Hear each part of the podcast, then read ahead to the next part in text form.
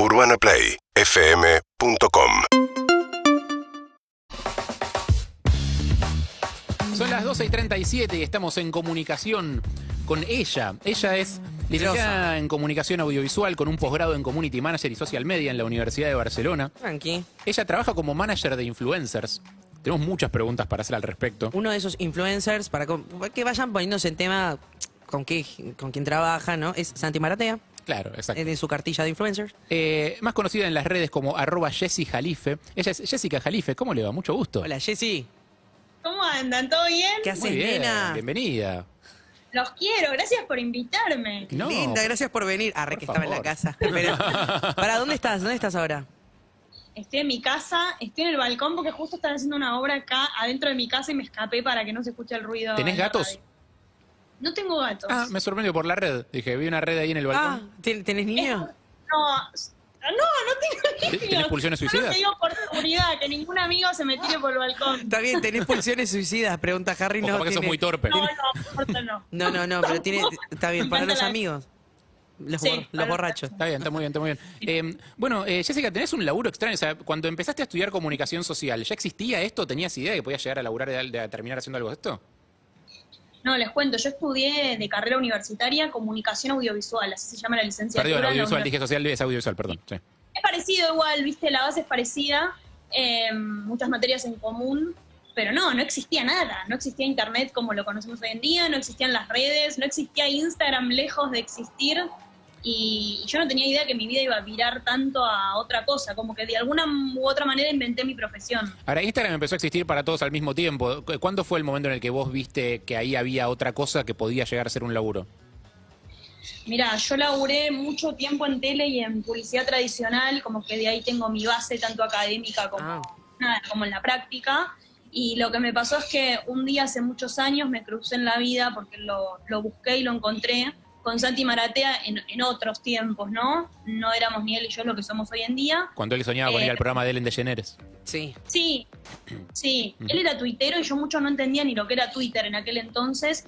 Y la estrategia que fuimos inventando una vez que decidimos trabajar juntos, y, y lo digo con esta terminología hoy, ¿no? Con el paso del tiempo, fue utilizar Instagram como plataforma para chiviar, entre comillas, o sea, para publicitar los videos de YouTube. Eso lo hicimos muy poco tiempo, pero ya en, en esa época, desde que lo conocí, entendí que primero iba, mi carrera iba a virar para otro lado, y segundo, que se venía una nueva era, ¿no? Y que yo, que siempre quise ser emprendedora y siempre quise liderar mis equipos de trabajo, no tenía que seguir por los medios tradicionales, donde todo eso estaba como apagándose un poco, y tenía que venir a inventar acá, que es en Instagram. Y esto, eh, tenemos, o sea, vamos a tener mil preguntas, ahora te dejo, eh, pero eh, no, me, no. Me, me da mucha intriga esto de, a ver, la figura de los influencers, que es algo que para muchos todavía es una novedad, estamos viéndolos, a veces no se entiende bien exactamente qué es lo que hace una persona, pero sin embargo ves que tiene un montón de seguidores y es muy famosa, muy conocido, muy influyente, pero no se termina de entender bien qué hace. Digo, ¿cómo lo comparás, eh, viniendo aparte de laburar en publicidad tradicional,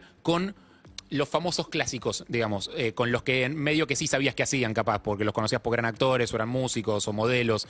Digo, ¿cómo, cómo comparás esta nueva fama en estas nuevas plataformas con la que crecimos todos, digamos? Es que es muy buena la pregunta, porque yo siempre digo a la hora de, de hablar, ¿no? Eh, siempre como pongo el foco en, no es lo mismo un celebrity, un deportista, un cantante, alguien que tiene una profesión y además usa las redes para, uh-huh. y alguien que vive de las redes. Yo por lo general trabajo con gente que vive de las redes, que ama las redes y que todos los días se levanta y piensa contenido para las redes. No está mal ser del otro team, de hecho me buscan bastante personas de ese team, por ejemplo, no sé, conductores de televisión. Y yo siempre digo que mi know-how, o sea, como mi, dicho en palabras más que entiendan todos, mi especialización es en gente nativa, en generar su contenido. ¿Por qué? Porque hay toda una manera de trabajar con una marca, hay toda una manera de trabajar en esta industria. Eh, no hay dónde estudiar todo esto, la gente no lo sabe, la gente ni siquiera entiende cuál es la diferencia entre una cosa y la otra, la gente solamente sigue a la gente que le gusta, mm. y atrás de todo eso yo siempre digo que hay mucho trabajo, y parte de todo ese back que no se conoce es lo que hago yo. Claro. Vos sabés que ahora que está, estamos hablando de esto, nosotros acá en este programa durante todo el año pasado principalmente nos habló un montón de gente que son emprendedores y que obviamente poder pushear su cuenta de Instagram hace que puedan llegar a muchos más clientes. Entonces, mi pregunta es esto. ¿Se puede aplicar esa estrategia de eh, con la que trabajas con personas a un Instagram que tienes de un emprendimiento, Hago por, tortas, ejemplo? por ejemplo? Sí, por ejemplo, sí. no sé. Obvio que sí, sí. Yo siempre digo, lo primero que digo es, el número no es todo. O sea, para mí lo cualitativo muchas veces es mucho más importante que el número, porque lo importante acá no es tener millones de personas que te sigan, lo importante acá es entender por qué buscas que te siga alguien. Entonces vos primero tenés que tener en claro qué es lo que querés contar con tu cuenta. Y eso aplica para una marca persona, como puede ser Santi Maratea, como para una marca la señora que hace tortas en su casa. Para todos aplica. Lo que pasa es que nadie nos enseñó cómo trabajar en las redes. Entonces cada uno lo va aprendiendo a su manera. Y mm. después cada uno le saca el provecho que quiere, ¿no? Uno puede vivir de las redes, puede utilizar las redes para, o puede ni siquiera estar en las redes. Y todas son válidas. El punto es decidir, nada, cómo querés jugar vos cada partido. Claro, pero en el mientras tanto, por ejemplo, eh, porque también hay una nueva ola, acá tuvimos un montón de, de streamers y todo, y por supuesto hay una nueva generación de pibes y pibas que tienen ganas de vivir de eso, obviamente, de, la, de las redes y eso. Y la pregunta es, ¿es para todos? O sea, ¿cualquier persona que se lo proponga puede llegar a vivir de las redes sociales? ¿O hay una cosita aparte que tenés que tener ahí como una estrella? Yo creo que es para toda persona que se lo proponga. O sea, para mí hay una cuestión básica que es actitud. Hay otra cuestión básica que es formate en lo que quieras hacer, entender a quién le vas a hablar, qué es lo que querés producir, por qué querés que te vean, qué es lo que querés vender, cómo vas a vender a través de las redes. Claro. No es lo mismo, viste, estar para escribir un libro que estar para vender tickets en el teatro, que estar para vender tortas, que estar porque te importa ser famoso sin saber por qué. Claro. Eh, otra cosa muy importante es que no todas las personas que tienen seguidores viven de las redes o ganan plata. Mucha gente tiene seguidores y sin embargo eso no es sine qua non a que eso sea un trabajo. Entonces, para convertir un hobby en un trabajo, justamente, valga la redundancia, hay mucha estrategia para que eso se, se convierta en realidad. Hay un, no sé, yo creo que, si, que lo primero que uno tiene que hacer es como conectar con su objetivo. Y lo segundo que tiene que hacer es el armar en el, el equipo para. A mí lo que me funcionó mucho en la vida es confiar en el equipo de trabajo que yo elegí para llegar a donde estoy, porque de alguna manera, si bien yo estudié un montón y siempre digo que la gente estudie, mucho de lo que hago lo aprendí en la calle, y lo aprendí haciendo. Y gran parte de lo que más me gusta eh, hacer hoy en día es el tema de los negocios, que no es lo que estudié de base y sin embargo es lo que cuando era chiquita me decían andá a estudiar esto porque vos sos buena en esto. O sea, yo pensé que me iba a ir para el lado más de producción y dejé ese lado un poco más atrás para especializarme en el negocio digital. Eh, vamos al, al, al día a día de tu laburo, eh, que me genera muchísima curiosidad. Eh, no tomemos a ningún influencer en particular, hagamos como un genérico, un influencer X que acabas de agarrar, ponele un cliente nuevo. Uh-huh. eh, ¿cómo, ¿Cómo se diagrama ese día de laburo? Vos decís como, bueno, esta persona tiene que subir X cantidad de contenidos por semana, ¿qué días? Eh, ¿Se planifica en algún momento? ¿Se hace alguna grilla? ¿Cómo, cómo se trabaja? Mira, mi trabajo, y te vas a reír con lo que te voy a decir, a mí siempre me gustó escuchar a Guillermo Coppola, porque yo siempre entendí mucho de mi trabajo inventándolo, entonces por eso tomé referencias, de, escucho mucho a gente del fútbol, leo mucho sobre el fútbol, o sea, yo tomo muchas herramientas para inventar mi trabajo, por eso yo soy un híbrido, yo soy manager y yo soy agencia, pero lo que más me define es ser manager. ¿Por qué? Porque yo lo que hago es, cuando yo represento a alguien, conozco mucho a la otra persona, cuido mucho a la otra persona, te diría que es una mezcla entre una madre, una psicóloga, sí. eh, una profesional, por eso te digo. Es la definición de manager, eso. Sí, un poco. Sí, de alguna manera sí. Eh, la, la definición de manager está muy arraigada a cuidar a la otra persona. Y sí. cuidar es cuidar en, en el trescientos sesenta de su vida, no en el trabajo. Sí, sí, sí, es cuidar eh, su carrera y cuidar a la persona, las dos cosas. Claro. Sí. Mi trabajo no tiene horarios, mi trabajo es igual que el de un médico, solo que el de un médico salva vidas y el mío no tiene ese nivel de importancia, pero para mí sí, y para las cosas que yo hago sí. Por eso también es un problema en mi vida, pero soy workaholic, o sea, no importa el influencer en cuestión. Yo, yo nunca le voy a decir vos subí esta hora o vos eh, hacé esto esta hora. Yo lo que hago con ellos es pensar qué es lo que ellos quieren hacer, trabajar con ellos sobre sus ideas, claro. ayudar a materializar esas ideas y después entender cómo hacemos para que esas ideas generen plata, o sea, que esto sea un trabajo y no un hobby. Bueno, eso es todo. Y una parte delicada siempre cuando hablas con managers, yo tengo más charlas encima con managers de música, pero entiendo que debe haber puntos en común entre todos los laburos de manager. Eh, una parte delicada es que lidias con egos. Y una cosa es el ego de un, tradicional, de un actor, de un futbolista, de un músico, que son los egos que conocemos, digamos, de gente que nace con ego, o sea, o que lo desarrolla de una manera bestial a lo largo de su carrera, digo, y los conocemos. Pero, ¿qué onda estos, el, los egos de estos pibes que, que, que, no sé, capaz que es súper reciente, capaz que se hicieron famosos en la última semana, ¿entendés? Claro. Eh, en, en el último mes, capaz que metieron un viral y eso hace que, que, que se suban a un poco. No sé, ¿cómo, cómo funciona? ¿Cómo, cómo lidias con, cómo haces malabares con esos egos? Qué pregunta complicada es esa. Porque sin ofender a nadie, la tenés que responder encima, fíjate. Sin ofender a nadie, no, por supuesto. ¿Sabes qué pasa? Todos tenemos nuestros egos. O sea, yo creo que mi trabajo lo que tiene es, es mucha parte de generosidad, porque yo brillo si brilla el que trabaja conmigo. Para mí el influencer no es mi cliente, el influencer es mi socio.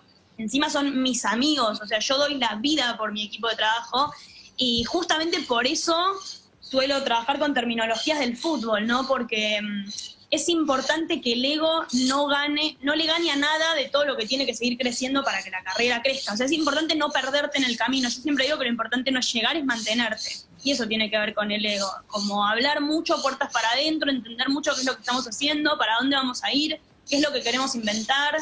Eh, y por eso también es muy distinto el caso de un influencer con el otro. Por eso también mi estrategia personal es: yo trabajo con muy poca gente. ¿Por qué? Porque a esa gente le dedico mucho tiempo, y no solo tiempo en horas, sino tiempo en estrategia para cranear el contenido, y no solo el contenido, sino la manera con la que encarás cada conversación con una marca. Por eso digo que eh, es muy difícil, si vos querés aprender mi trabajo o trabajar de lo que trabajo yo o de algo parecido, cómo hacer esto de un día para el otro, porque a mí me llevó más de diez años de carrera. Todo esto. Estamos hablando con Jessica Jalife, que es, entre muchas otras cosas, manager de, de influencers y de personalidades de las redes. Sí, te quería preguntar, a ver, si me gusta la guía práctica, esto de, bueno, que decías que trabajás con poca gente. Andy diría que es muy Jerry Maguire, que deja todo para irse con una sola persona y apuesta. Y no sé si viste esa película. Sí, ¿te, te sentís un poco identificada en esa? Sí, sí, sí, de hecho, yo me pasé muchos años solamente con Santi y me costó mucho decir, che, quiero trabajar con alguno más.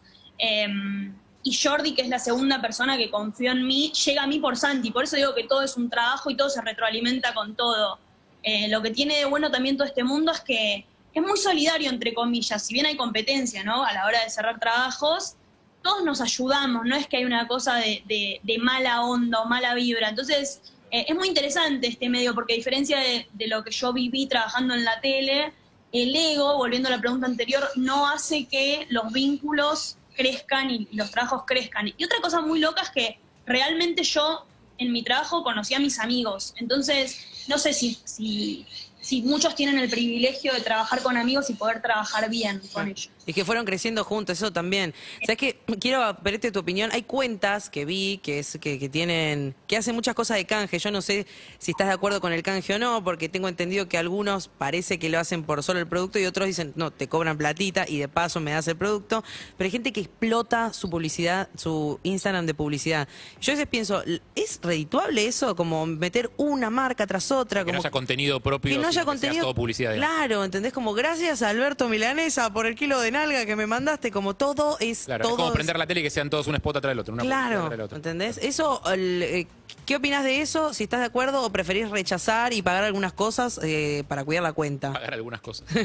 Bueno, Santi, hoy vas a tener que comprar fideos, lamentablemente. No, esa pregunta es buenísima porque abre el juego a otra pregunta, que es ¿cómo negocias? Y yo siempre digo a la hora de, de trabajar, que es, yo hablo con mi equipo, yo no cierro las cosas sola. Por más que yo soy la que hablo y yo soy la que craneo la estrategia, todo es en conjunto. Entonces hay una realidad que es, estar a favor o en contra del canje es una pregunta difícil de contestar. Yo igual tengo una respuesta que es, estoy en contra. O sea, para mí esto es un trabajo, los trabajos se pagan, se pagan con plata, porque vos no pagas tu alquiler o tus expensas o tus viajes, claro, o tu vida con canje, ¿se entiende? Sí. Ahora, con esta hermosa crema por... para la piel. Por eso, te sale bárbaro.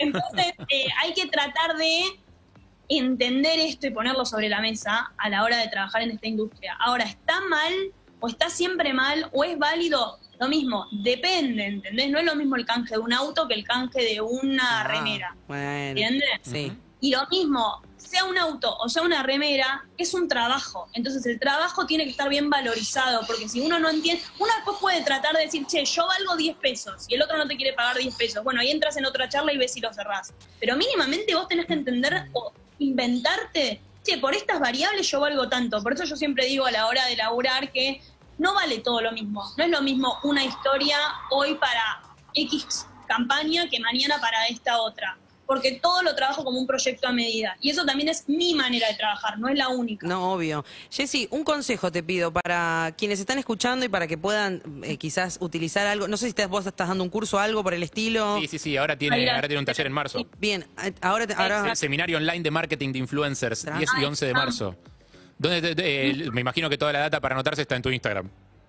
Sí, igual oh, una cosa les iba a decir. No sé. No, no sé si lo hace chiviarte el curso. Santi va a estar obvio, o sea, Santi y yo vamos juntos para todos lados. Pero no, les quería decir esto, que um, por, por las dudas que estaban escrito, mi Instagram es Jessica Jalife, ahí está toda la data. Sí. En el Instagram de mi agencia o en el de Santi, digo, también está toda la data. La idea del curso viene hace mucho, yo doy clases hace dos años, di clases en universidades. ¿Y por qué hago esto? Porque justamente no hay, y lo digo a nivel mundial, porque estudié esto en otros países también y sigo capacitándome afuera, no hay una manera de estudiarlo. Entonces quiero inventar esa academia, quiero que la gente pueda entender cómo meterse en esta industria, entender quiénes son los actores. Eh, lo defino como tres grandes partes: están las agencias, están los managers y están los influencers. Todas las agencias, los managers y los influencers laburan diferente, no hay un A B C de cómo laburar. Entonces me gusta transmitir cómo laburamos nosotros y por qué llegamos a donde llegamos con nuestra, nuestra manera, ¿no?, de hacer este trabajo. Sí. Igualmente nada, yo creo que está bueno el espacio de la radio y está buenísimo que ustedes saben mucho del tema, porque estos temas son interesantes de pensar en equipo, no es que hay una manera de hacerlo. No, no, y aparte es como todo el tiempo está el bombardeo de, de, de to, también ves a la gente que labura de esto y me imagino que hay muchos oyentes del otro lado que están intentando, están con sus proyectos artísticos, están con sus emprendimientos. Yo te quiero pedir, por lo menos, no, no me reveles porque esto seguramente lo van a ver en tu, en tu curso, taller, eh, seminario. Mi pregunta es, un tip para estas personas que están escuchando. Recién decías esto de qué quiero comunicar, eh, qué, en qué más tienen que pensar para que eh, traccione más esa cuenta. Yo vuelvo a lo mismo, y es media chota la respuesta que te voy a decir, porque eh, todo el mundo piensa que el número es todo, ¿no? Y que subir seguidores es la clave del éxito. Y yo no digo que no, solamente digo que a veces no es, no solo no es lo único, sino que no es lo más importante. Lo único que recomiendo, eh, no compren seguidores, no hagan esas cosas que no sirven para nada, sino simplemente sigan intentando comunicarse más con la audiencia, o sea, hablar más con todas las herramientas que te da Instagram para que la gente interactúe con vos, para entender qué tipo de contenido quieren ver, por qué te consumen de nuevo. No es lo mismo un influencer que genera contenido que una persona que vende a través de su Instagram un producto, uh-huh. volviendo a la pregunta de los uh-huh. emprendedores. Y uniendo también todo con todo, volviendo a la pregunta de si sirve un influencer que te genera eh, un chivo atrás del otro, es muy relativo a qué es lo que la audiencia espera de ese influencer. Claro. Desde mi perspectiva es mejor construir contenido y comunidades de otra manera. Pero eh, lo que tiene de bueno esto es que es tan abierto que cada uno puede hacer lo que quiera y todo está bien. Eh, ya seguiremos esta charla con vos, Jessy. Eh, por lo pronto se pueden anotar para el seminario de, de marketing de influencers el diez y el once de marzo. Eh, es arroba Jessy Jalife. Eh, perdón si lo escribimos ahí mal en el, en el graph. Es arroba Jessy Jalife. Igualmente escriben Jessy Jalife y te encuentran seguramente. Gracias. Sí, exacto. Gracias a ustedes. Un placer. Un beso grande. Nos vemos. Abrazo, Jessy. Fíjense, hablamos. Eh, los quiero. Chau, chicos. Chau. Una nueva estación. Estés donde estés. Verano acá. Invierno allá. Y tu radio en todas partes. urbana play f m punto com. Tu radio. En el formato que quieras. Seguinos en Instagram y Twitter. arroba urbana play f m.